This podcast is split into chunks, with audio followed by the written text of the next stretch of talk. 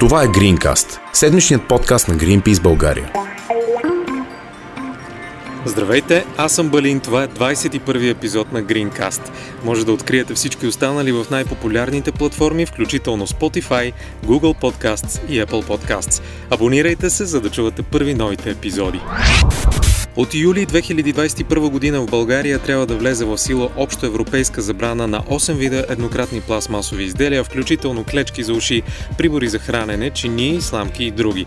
В началото на тази година по инициатива на Екологичното сдружение за земята беше проведено национално представително проучване на общественото мнение по тази тема. То показва, че 90% от българите са загрижени за щетите, които пластмасата нанася на околната среда, а 82% за притеснени от въздействието и върху здравето ни. Почти единодушно 95% от хората са отговорили, че в България трябва да се вземат мерки, за да се намали употребата на пластмаса. В интернет страниците на За земята и Greenpeace България може да подпишете петиция за по-смели национални мерки за ограничаване на еднократната пластмаса. В този епизод на Greencast ще говорим още по темата, заедно с Никола Бобчев, основател на платформата Лес Пластик България, която включва блог, фейсбук страница и група. Разкажи ни как се превърна в човека, който си сега и как и защо поиска да се грижиш за околната среда. Ето, тя се обажда, не си сам, това е добро начало. Може да ни представиш и нея. А, това е Кари, моето куче, което се изявява като пазач в момента. Казвам се Никола. Всичко започна преди около 4 години. Тогава се намирах в Ахен, Германия. Следвах приложна география и всичко започна просто от един семинар, където получи за тема антропоцен и трябваше да представя в самия семинар презентация как хората влияят на Земята и какъв е техният отпечатък. Там се запознах и с проблема с пластмасата, който ми беше доста интересен. По това време следвах и геология паралелно и ми се появи една статия, в която съществува, учени са открили един нов вид камък, който е комбинация между лава и сплав от пластмаса, открит на Хаваи на островите и това също много грабна вниманието ми. Точно тогава реших и, че темата ми за бакалавърската работа ще е свързана с пластмасата и просто направих страницата ми във Facebook, където реших да си споделям разна информация, която страница така набра популярност от само себе си. Тоест не е имало, примерно, в а, семейството ти, в приятелската ти среда, хора, които са те мотивирали през времето или когато си бил по-малък. Стигнал си а, до университета, за да се събуди в тебе този интерес. Средата ми в България беше съвсем различна. Тогава, не знам, може би като повечето момчета ходих и детах топка и си играех пред училището. А, когато заминах за чужбина, може би там средата ми повлия, защото когато приятелите ти ходят в библиотеката по 5 часа и ти трябва да отидеш с тях. А, когато тук в приятелите в България ходят да топка и ти, и ти ходиш с тях. А, и също време после пък свързах двете едновременно. Стана ми интересно как изкуствените игрища, които нали, има пластмаса по тях, и са много удобни за трениране, но пък ми стане от друга гледна точка интересно как те замърсяват и влияят на природата. А в футболната топка има ли пластмаса? Да, те стават все по-модерни. Преди време са правени от кожа, докато вече са синтетични. А, самата вътрешна обвивка е от гума, а, отвънка от силикон, според зависи от различните видове топки. Но за изкуствените игрища, тези черни или зелени топченца, те са един вид гранули. Те биват разнасени от вятъра и от дъждовете, дори от снега, когато падне сняг на едно, на едно изкуствено игрище и за да може да се използва, то снегът се избутва на страни. След това снега, като се разтопи, водата от, отнася пластмасите по пътя и в природата. И това също ми беше много интересно. През последните няколко години станаха много популярни и тези детски площадки с а, умекотяващи а, долу, как се казва, настилки mm. и също така а, фитнесите на открито, които също отдолу имат едно специално покритие. То също ли е от пластмаса, която се разпрашава в пространството? Не съм сигурен точно за видът пластмаса, но според мен е доста вероятно да е полиуретан, смесен с друг вид пластмаса, за да е издръжливо и по-меко. Същевременно те трябва да са огнеопорни, което води на мисълта, че имат допълнителни добавки. Колко безвредни са тези добавки, за да направим пластмасата огнеопорна, е друг въпрос. И изложени на висока температура, те отдават един неприятен мирис. Все по-често а, биват премахнати пясъчниците, където преди едно време сме си играли и сме примерно строяли замъци поради хигиенични причини и просто биват заляти с този вид сплав от пластмаса, за да станат по-меки и безопасни за децата, но от какъв вид е този материал и колко безвреден е той, никъде не се казва. А успокояващо ли е, ако излезе информация, че това е рециклирана пластмаса, но пък рециклираната пластмаса, тя все още е пластмаса и ако има условията тя да се раздропи на много малки парченца и отново да влезе в околната среда, всъщност нищо добро не се е случило, макар да има рециклиране като процес. Аз много често казвам, че рециклирано не означава безвредно и рециклираната пластмаса всъщност не означава, че, тя, че това е един вид безвредна пластмаса. Първите модели от, изкуств, от игрищата с изкуствени настилки, които са тези спортните за футбол, например, там настилката е от рециклирани гуми. Тоест, просто гумите автомобилните са нарязани и са добити тези гранули от а, пластмаса изкуствен материал. В самите гуми те съдържат множество добавки, които са вредни за нас и за нашето здраве, като кадми. Мисля, че до 2006 година има определени съставки, които а, са използвани в гумите и от кога са тези гуми и как са нарязани. Те са рециклирани един вид и рециклата е използван повторно, но колко е безреден за нас е друга тема. И много малко хора обръщат внимание на това. Преди малко ти спомена за Фейсбук страницата, която управляваш. Какво представлява лес пластик и защо не е нещо по-крайно като послание? Например, no plastic или zero plastic. Защо реши да е лес пластик? Защото според мен пластмасата като вид материал ни е нужен на човечеството. Ние не можем да ограничим пластмасата като цяло. Това е, това е мое виждане. Просто трябва да наблегнем на тази пластмаса, която вреди основно на природата. Например, имам познати, които следват стоматология и новите технологии показват, че пломбите ни са вече от пластмаса. Отделно а, има протези, автомобилите ни са от пластмаса. Също времено в Африка, просто така да го кажем, една метална кофа би корозирала много по-бързо, отколкото една пластмасова кофа. Също времено тази пластмасова кофа е много по-лека, където примерно няма достъп до вода, може да се транспортира вода с пластмасова кофа много по-лесно, отколкото с метална. И тя е доста издръжлива. пластмасата като вид материал не е нещо лошо, но въпросът е в нашата употреба и как го използваме. И затова реших лес пластик. Просто да ограничим нашата употреба на пластмаса. Тоест има ситуации, които оправдават съществуването, добива, обработката на, на пластмаса, така мислиш? А, да, аз така го виждам. Съпоставен с други материали, пластмасата си има плюсове.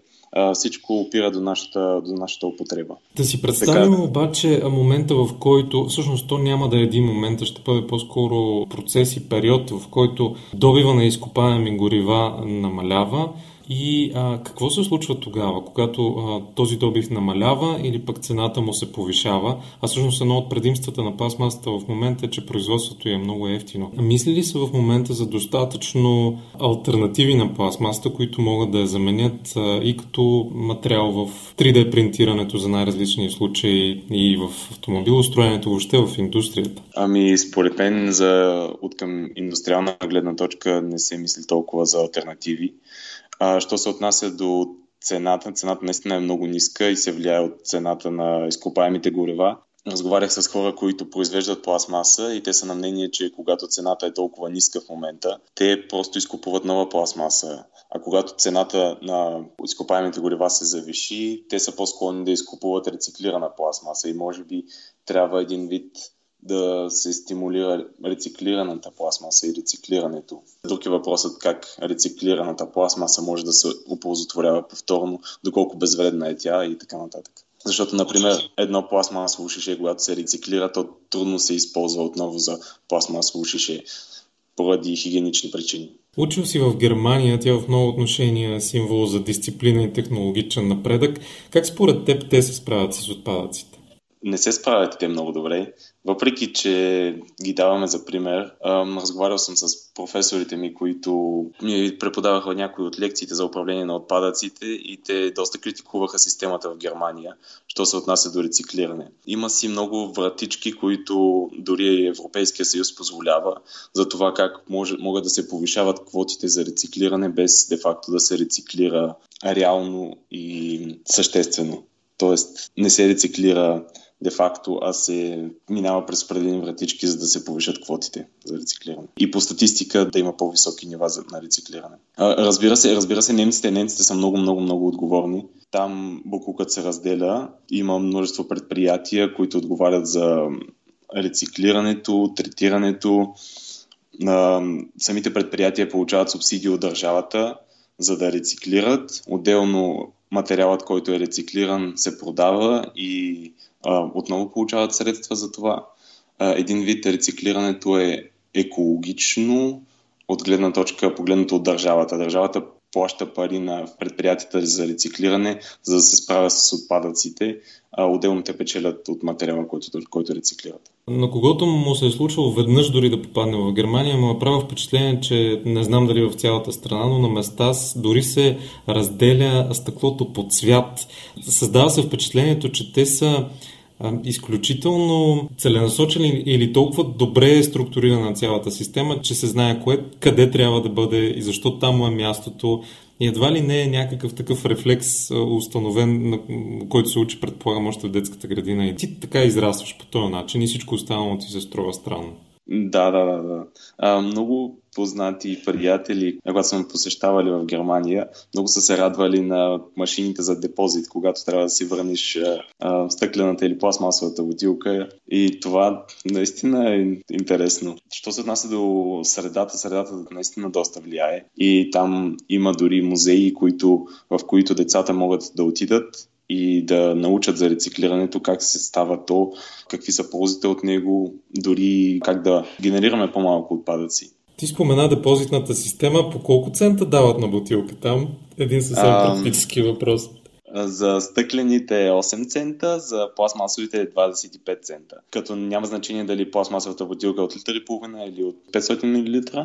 А пластмасовите бутилки са по-скъпи поради тази причина, че това е въведено от държавата за да може да се купуват повече стъклени бутилки. А, самия, самият данък, така да го кажем, или самият депозит на депозитната система за пластмасови бутилки е по-скъп, за да може да се наблегне на стъклото, което може да се рециклира много пъти и също времено е по-екологично от към гледна точка на рециклиране, отколкото пластмасата. Да, обикновено тези апарати се намират в началото при входа на, на магазина, след това mm-hmm. обаче, когато влезеш и видиш какво а, има вътре като, като продукти, не се ли оказва, че всъщност са много малко продуктите, които са бутилирани в стъкло и, и повечето са в пластмаса? Тоест ти си поставен пред един магазин пълен с пластмаса и нямаш много избор. Тези вериги от магазини, които поддържат ефтини цени, те разбира се имат по-малко альтернативи, но има и вериги магазини, където а, дори можеш да си закараш собствена бутилка стъклена и да си напълниш прясно мляко там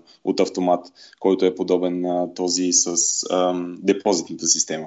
Просто поставяш стъклената бутилка и автоматът ти налива един литър мляко. Подобни млекомати имаме и на няколко места в България, но те по-скоро са като природни забележителности, които mm-hmm. предполагам някой ден ще бъдат включени в тефтерчето с печати за ступен национални обекта, защото са толкова редки. Но, но ги има, да. И човек, ако иска, може да, да отиде и да, да си налее там прясно мляко. А, според теб тази депозитна система приложима ли е в България и защо до сега не се е случило, след като имаме най-печелившите и най-големите вериги в страната ни са немски, т.е. имате тази традиция в а, другите страни, в които оперират, но в България поради някаква причина не въвеждат а, тази система. Мен също много ме вълнуваше този въпрос и дори имах възможността да говоря с а, един от водещите фигури на най-голямата фирма за рециклиране в България. Този човек ми сподели, че депозитните системи са неприложими за България защото трябва да се изготви много голям план как ще бъде процедирано, кой ще отговаря за пластмасата, която се събира, къде ще бъдат поставени тези автомати. Трябва да се сключи фирма с вериги магазини, които предоставят пластмаса, отделно производството на, пластмаса, на пластмасови бутилки трябва да се реорганизира, за да може то да се сканира от машината, която е за депозит. Към това трябва да се организира как ще се процедира с малките будки с малките павилиончета, които са местни и които също, също продават пластмаса. Как те ще имат възможност да получат парите си обратно, които са заплатили за пластмасовите бутилки, например. Отделно тук се връщаме на въпроса за рециклирането и той ми сподели, че един много голям процент от рециклирането се случва с помощта на хора в не знам как да се изразя точно, които са финансово неблагоприятно устроени. Много си дипломатичен според мен. А, за, за бездомни хора или пък за такива от гетата да, става дума. Да. да, които събират пластмаса и я връщат. А, в Германия също се среща това, между другото. В Германия има много хора, които събират пластмаса и кенчета и ги връщат обратно. Цена от 25 цента си е доста висока. Това беше отговора на въпроса ми, когато му го зададах и каза, че е неприложимо. И същевременно крайният потребител ще бъде ощетен и ще получи продукт на по-скъпа цена. Аз мисля, че е приложимо и съм голям фен на депозитната система. В Германия много голям процент от рециклирането се случва именно с тази депозитна система и по благодарение на депозитната система се получава чист продукт, чист рециклат. Например, бутилките биват сортирани на бяла пластмаса, зелена пластмаса, подобие на стъклото, което увеличава цената им и също времено чистотата на продукта определя освен цената, последващото използване. Една бутилка може да се използва отново, примерно за направена бутилка, докато ако тя е замърсена или е била изхвърлена в битовия отпадък, тя често бива използвана за друг вид продукт, например. Доколкото разбирам, трябва да се разделим с идеята за депозитна система в големи мащаби в България. За жалост, да. Това обаче а, не, не затваря темата. Тоест, ние трябва да сме наясно какъв е живота от там нататък на тези продукти, защото ние Купуваме нещо от магазина, консумираме съдържанието му, а и след това го изхвърляме в най-добрия случай в контейнер за разделно събиране. От там нататък обаче, според мен, повечето българи идея нямат какво се случва с тези пластмасови стъклени или метални опаковки, докато не излезе новина, например, че еди къде си се горят, не еди къде си, те местата са конкретни, дали са циментови заводи или пък в топлоцентрали, но се оказва, че в България се гори огромно количество а, буклук, отпадъци, отново можем да направим сравнение с други държави. Тоест, горенето на отпадъци добро решение или по-скоро не? Ако трябва да сравня с Германия, там има много голям процент за изгаряне на отпадъци. Последните статистики, които бях гледал е, че в България може би депонираме 60% от пластмасите, които са попаднали в битовия отпадък, докато в Германия там депонирането е забранено с закон и се депонират само опасни отпадъци а, всичко друго бива изгаряно. Изгарянето е строго определено, не мога да говоря за него. Не знам точно какви са параграфите и какви са филтрите, които се използват, но със сигурност а, е доста по безопасно, отколкото в България. Аз също така не съм фен на депонирането, защото това не е решение за мен. Не знам дали споменах, но съм от Созопол, не знам дали това мога да го кажа. В близост до Созопол има депо, което е направено по европроект и което би трябвало да функционира по-дълго, но същевременно чрез депонирането капацитетът му е почти на изчерпване, а срокът му за използване е още доста години. Депонирането не е вариант, защото рано или късно самото депо се изчерпва и трябва да направим някъде другаде дупка, където да складираме отпадъците си. Ако трябва да се поставя депонирането и изгарянето, бих казал, че и двете са еднакво вредни. Аз силно ти се чувствам, че място, където живееш и работиш, има такава политика, т.е. абсолютно никакъв ангажимент към отпадъците на, на хората и, се, и те се третират по най-стария и най-мързеливия, може би, възможен начин. Надявам се това да се промени. Това мисля, че е на много населени места проблем, особено в по-малките общини, които а, имат проблем с а, разделното събиране. И този проблем с разделното събиране не е само на общините като частност, а и те имат а, трудности с включването на договор с рециклиращите фирми. Например, рециклиращата фирма казва, че не може да извозва отпадъците или е прекалено далече от даден завод за рециклиране и затова поради този факт отказва да сложи контейнери. за разделно събиране. В България обаче имаме огромен проблеми с нерегламентираните сметища. Тоест едно на ръка, че на много места не се рециклира, дори да си изхвърлиш отпадъка в съответния контейнер, но на безкрайно много места хората изхвърлят където и каквото имат ненужно. Тоест където преценят в река, в дере, място, което им е най-близо, решават да го превърнат в сметище и тези места са безброй по нашата карта. А, а с това как можем да се справим? нерегламентираните сметища, те са много голям проблем и трябва да се справим възможно най-бързо, защото там се получава един вид домино ефект.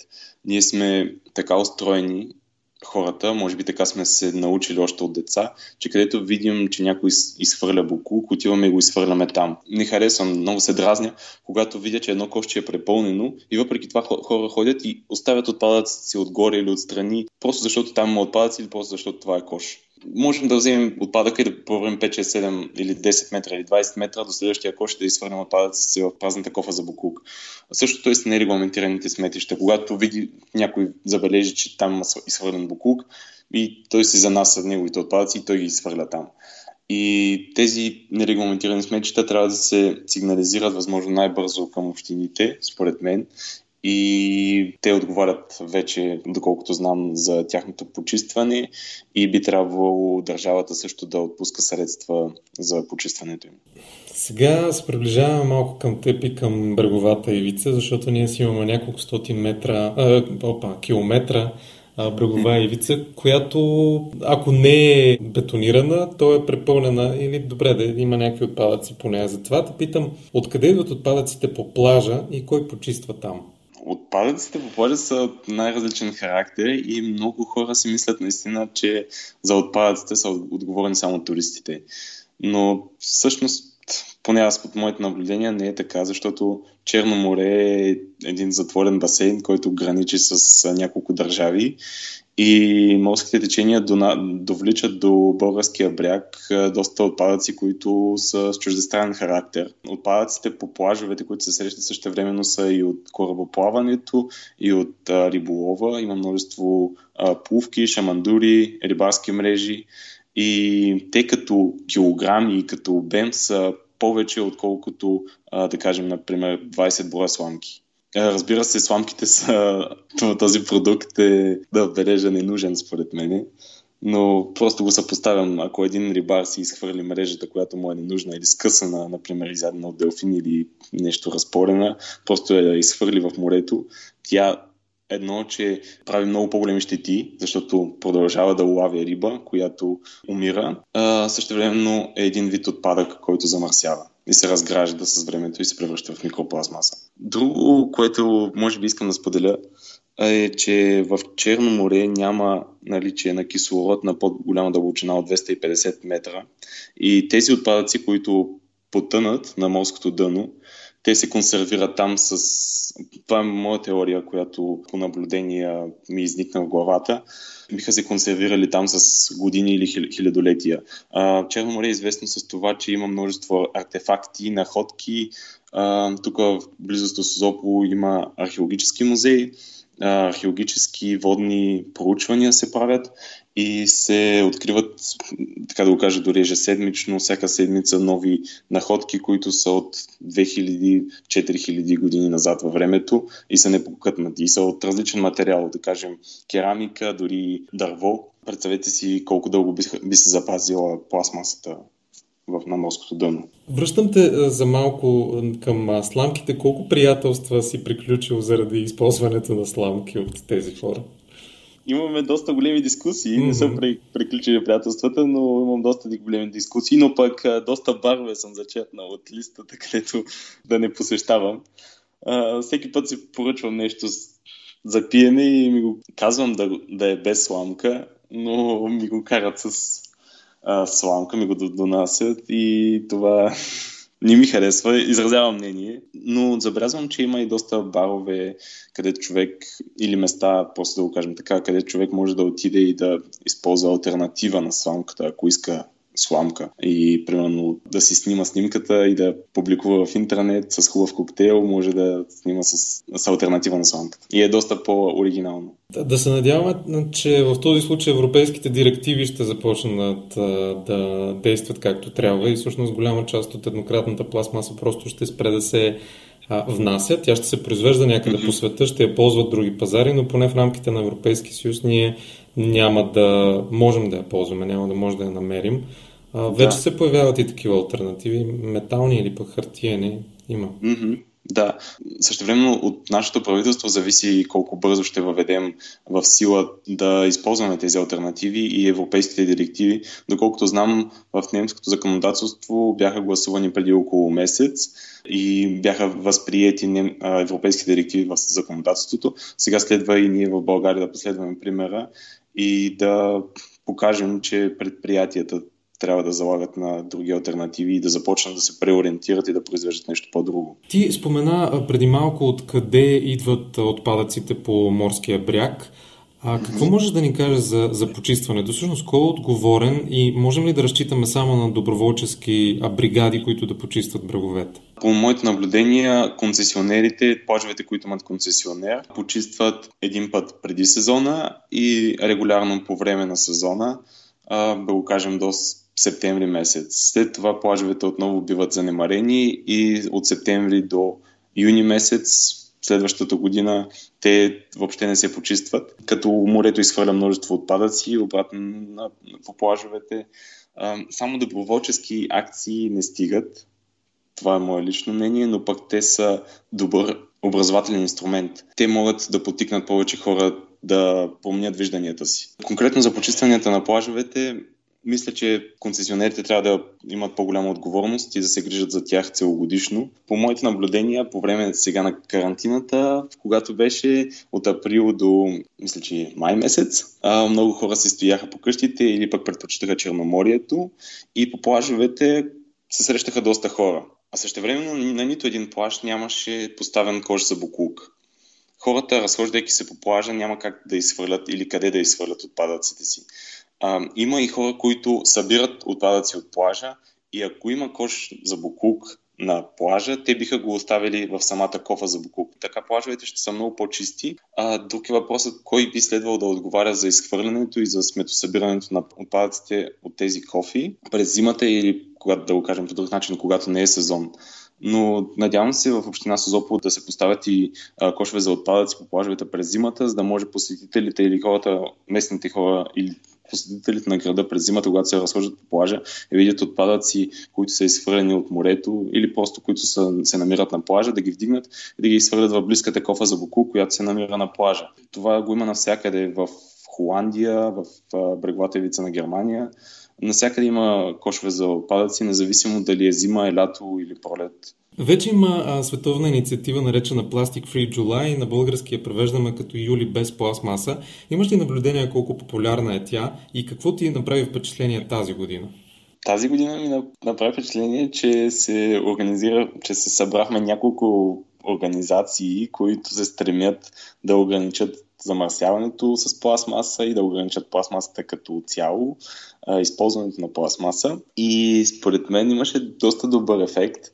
И така, това е един добър пример за да достигнем до все повече хора, защото в интернет се появяват все повече организации, фирми, които се стремят да продават альтернатива на пластмасови продукти. И когато самите организации, фирми или хора си кооперират, бихме достигнали до повече хора и това е един вид би допринесъл за промяната. Надявам се до година да стане още по-масштабно и да организираме дори защо не един концерт, който да е Zero Waste. Минал си през, през много учебници, минал си през много неща, много информация и в интернет, много разговори с най-различни хора. Натрупването на знания и информация прави ли те тревожен или оставаш оптимист? Не, аз си оставам заклет оптимист. Може би трябва да, да си заложим граници и да си направим дадени виждания, които ще ни помогнат да останем оптимисти и да а, продължим да се борим за дадена кауза. А, защото когато мислите ни са по-тъмни или по-негативни, тогава трудно и ние бихме повлияли на хората и бихме били дори, така да го кажем, пример за околните. Затова моето мнение е, че колкото и трудно или мръсно да изглежда, трудно да изглежда за почистване или мръсно да изглежда около нас, или глобално в глобален мащаб проблема с пластмасата да я не решим, може би всяка стъпка е от значение и трябва да се действа позитивно. А коя е твоята следваща голяма стъпка? Отново да организираме едно почистване, което да е към края на този сезон. За повече информация следете страницата и групата на Лес Пластик във Facebook. Този епизод на Greencast беше със специалното участие на нейния основател Никола Бобчев. Подкрепете и петицията на За земята и Greenpeace България за по-смели национални мерки за ограничаване на пластмасата за еднократна употреба. Аз съм Балин, желая ви сила, попътен вятър и до скоро!